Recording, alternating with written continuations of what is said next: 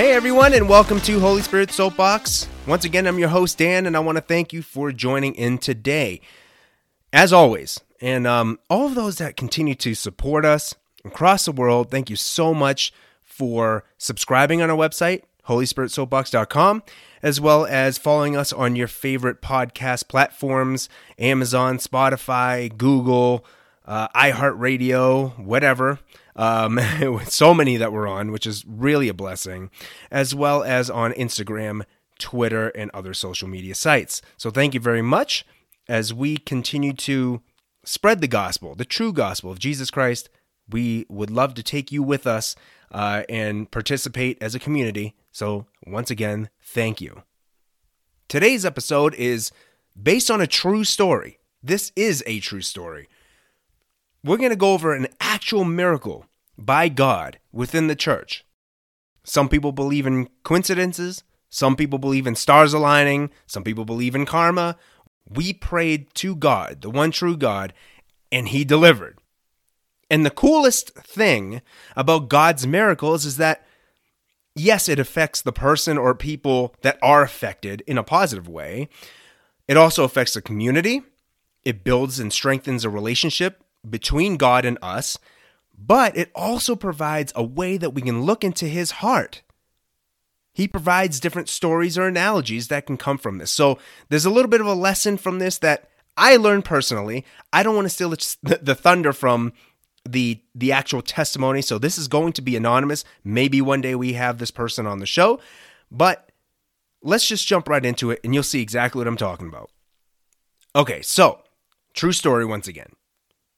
A church brother of ours had kidney disease where it was required of him to get dialysis several times a week for a few hours at a time.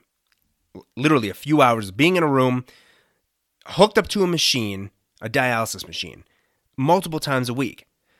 And this is something he was doing for, for years. Of course, he would kind of take it in stride, and he told us that this was time for him to spend time with God. You know, we, we had some coffee with him, and, and I think it was dinner, and we chatted about this, and we're like, wow, I can't I can't imagine having to do that, man. You're you're so strong, you know that that's unbelievable. And he was just always happy, right? So he said he would bring his Bible or a book to read to, to learn more about our Lord and Savior Jesus Christ. And this was just so inspiring to us. Like, it was probably so exhausting for him to keep going back and forth to the dialysis center, but he was so positive during the whole situation. Always. Love this guy. Still do. According to kidney.org, this is what happens when you get a dialysis. I didn't really know. I, I had an idea, but to get really into more detail of it, you're hooked up to this dialysis machine where your blood is essentially cleaned, quote unquote, and renewed by going through a filter. Okay, so the purpose of this is for removing waste out of your blood, salt, extra water, all that stuff to prevent them from building up in the body. Okay, it keeps you at a safe level of certain chemicals in your blood, such as potassium, sodium, and bicarbonate these are things that, again, are okay for you, but in high levels, they're not good for you. And then it also helps you control blood pressure. So this is directly from kidney.org. Essentially, your body is being cleaned from the inside out. Bad blood goes out, good blood goes in. Easy enough.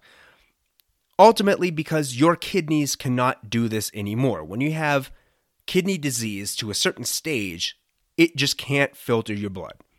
Again, this was time for him to get to know God more intimately by reading books, reading the Bible, maybe listening to videos or watching videos, I should say, whatever.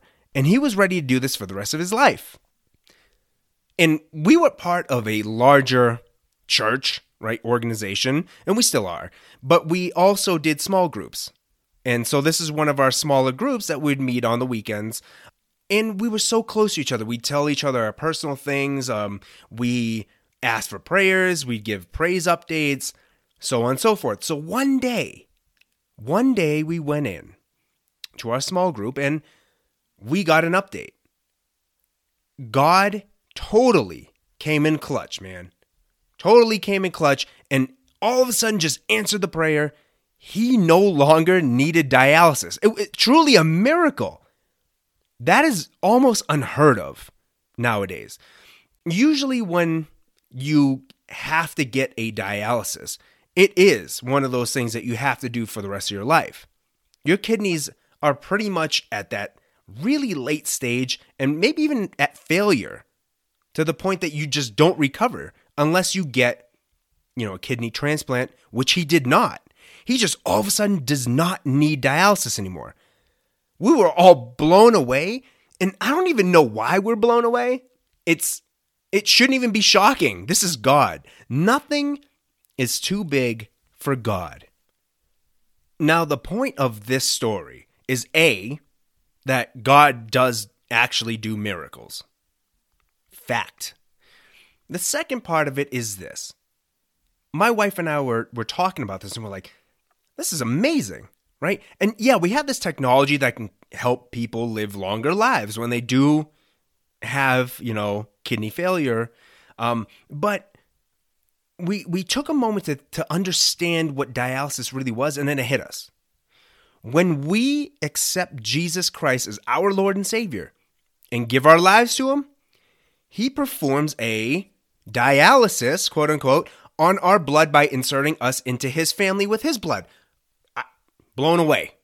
I was like, oh man, that's such a good point. We often talk about blood relatives in everyday life, where we are born into a family on earth. Our bloodline goes back generations and may continue on for generations. However, when we are now in God's family and children of God, we're all in the same family with the same blood. No matter your nationality, gender, family genealogy, doesn't matter. Jesus breaks down those dividing barriers, and you are now part of one family, God's family. On top of that, Jesus literally cleans and renews our blood because of the blood he lost for us. As humans, we are all sinful and have blood that has been tainted all the way back to Adam and Eve, the Garden of Eden. But we are now purified by getting the dialysis from God without ever having to hook up to a dialysis machine.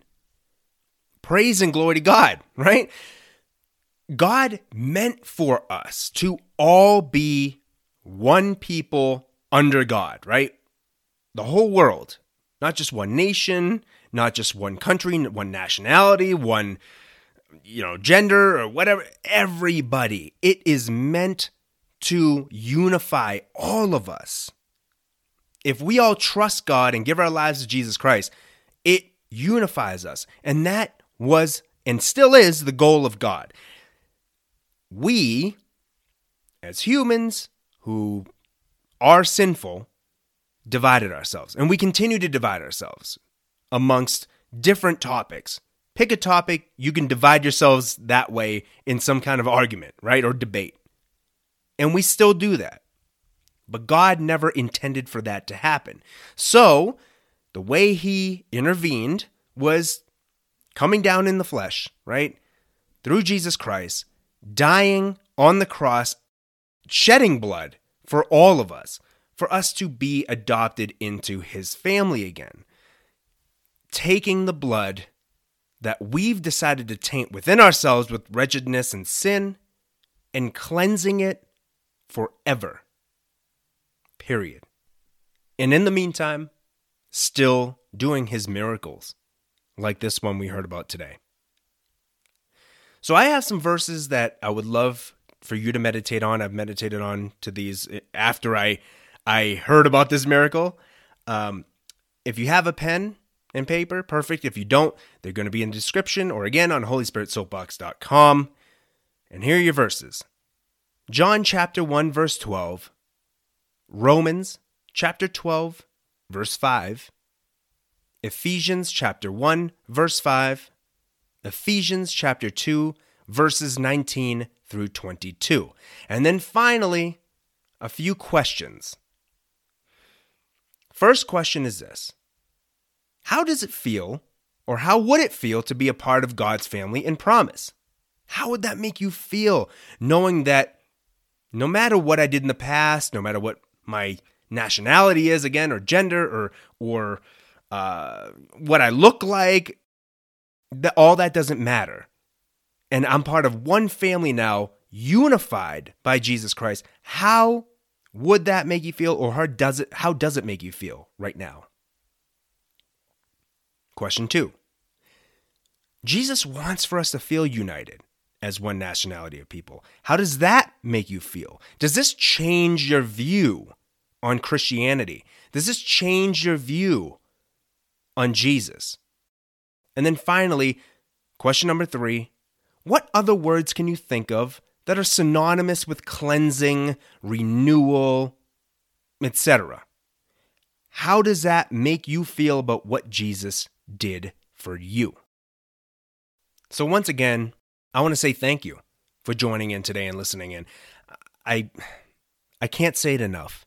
You all are so awesome and you're loved and cherished by the creator of the universe and never forget that.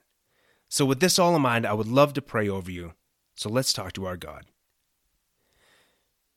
Dear God, Thank you so much for reminding us that we have the ability to be a part of your holy family if we choose to do so.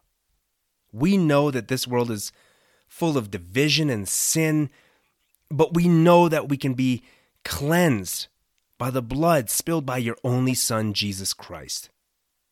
We know that your goal is for all of us to be close to you and with each other in community. And that is something we absolutely should cherish. We praise you. We give you all the worship and glory that you deserve and pray for you to continue to produce good fruit through us. In Jesus Christ's holy name, amen.